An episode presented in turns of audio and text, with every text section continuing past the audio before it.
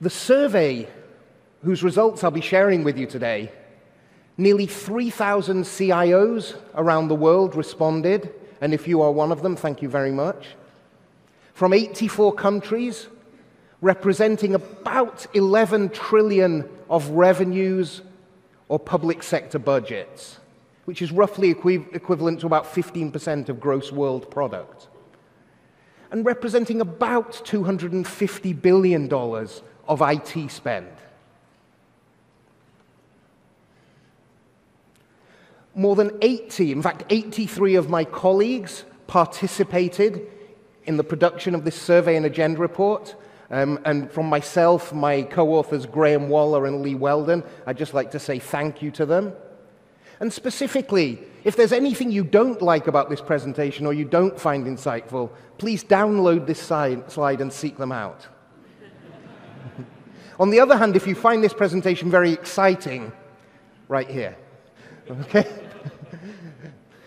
now, we tried to make sure that the results are relevant to all of your organizations.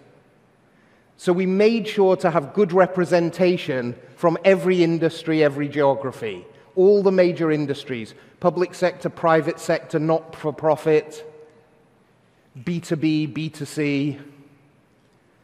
Typically, organizations of 100 million US dollars or equivalent revenue or public sector budget and up, mostly 250 million and up.